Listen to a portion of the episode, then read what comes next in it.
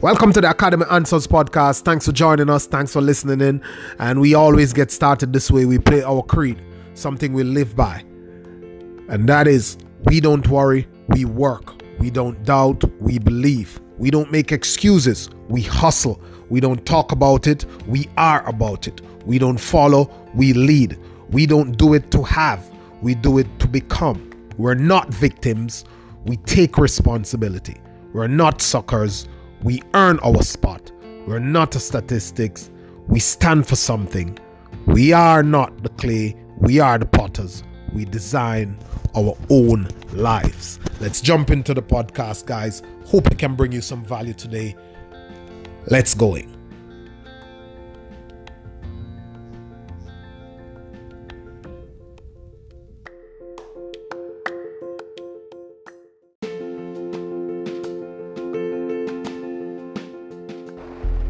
Hey, Academy Answers, welcome to the podcast.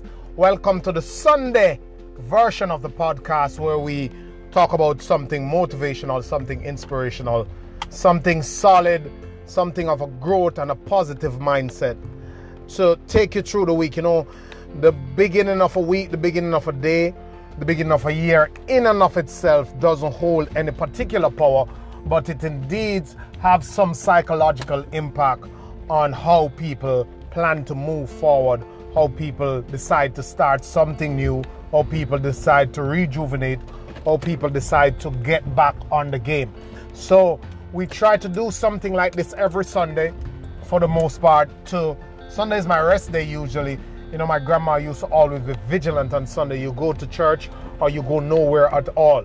There's a day when you step back, when you stay in in like meditation meditative state, in a reflective state, to kind of collect your thoughts, to unwind, to regroup. And um, so on a Sunday, I'm usually easy on a Sunday, but I decide to do this podcast to use the day to help people to empower themselves for a brand new one. So this week, I want to talk about change. And um, I, I, am moved to a conversation that I've had with, with, with, with, with a, a staff I had at the point in time who could not see the bigger picture for anything. And um, my wife was asking me if I was mad about it. And I said, no, I'm not mad because some people, you can't sell someone who is trying to make a living the idea of creating the life they want because they don't want much. They're not looking to tap into their full potential. They're not looking to explore their deepest and truest, highest version of themselves. They ended up somewhere and they've accepted it. So, through school, through going to work, through applying for jobs, they've ended up somewhere in a situation. They, they find themselves in a situation and they have decided that that is it for them. You might hear some showers outside, but it's raining and I'm driving out, so I'm just doing this podcast as I go.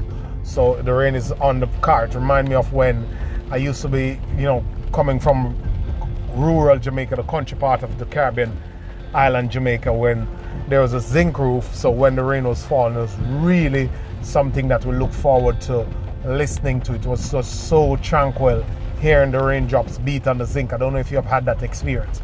So, pardon me with that sound. It, it's really just beautiful for me. So, you cannot teach people how to create a life who, who are just trying to make a living. And I'm telling you that, that because maybe you might be around someone who you are frustrated with because you're trying to help them to see something. Maybe it's your staff, maybe it's your adult child, maybe it's a friend, maybe it's a co-worker. You're trying to sell them a larger vision. Maybe you're trying to get some maybe you're close to them and you're trying to get them to go do a course with you. Maybe you're trying to get them to partner in a business with you. Maybe you're trying to get them to to just be better, become better, so you can have better people around you. Maybe you're trying to get them to come to a function with you. But I want to tell you that some people need a change some people need a transformation. There are some people that refuse to be helped.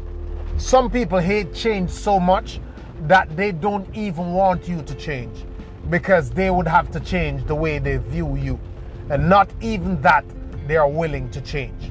They're so gripped by the comfort zone that they will do nothing to change and they'll do everything to stay the same. So I'm trying to tell you do not waste your energy on people like those. That's the first part. Do not waste your energy on people who really and truly don't want much. There's a bunch of people out here who really do not want more than they have currently. They're living the vulnerable cycle. I call it the vulnerable cycle because there's a lot of people who manage to maneuver and keep it on a decent enough level with a lot of stress and heartache and restrictions. But they manage to keep food on the table, they manage to keep roof over their heads, but they're dying in silence. They're dying a slow death inside because their conscience is eating at them. them. There's something, the spirit, the soul is inside of them telling them that there is more. And because of that, their stress and their anxiety and their depression is so deep rooted that they themselves don't even know what's going on. They think it's a job, they think it's because their child is turning becoming a bum, they think it's because their parents or their in-laws or their partners are doing this and that and it is a scapegoat for a really deeper problem that they're having in terms of living a life that is congruent with the spirit, with the potential that they have. So they're faked out on what is causing them all this misery. You have to know these people and you have to separate yourself from them. You have to know that X, Y, and Z, Tom, Dick, or Harry are okay. They made this make this amount of money. They have this, they're doing this, they're they're they're able to maneuver their way financially on a couple of credit cards and a couple of salary and a couple of overtime, and they're good. They're not willing to push the envelope. They think they're too old to learn. They think they they left school a long time ago. They think only the rich can do this. And they think the privilege get to do this. They think that the companies and jobs are abusive and it's taking advantage of them. And everything they see is outward. They're trying to blame and point the finger outward so they can let themselves off the hook. You now have to understand that no one is coming, as like Obama liked to say. No one is coming.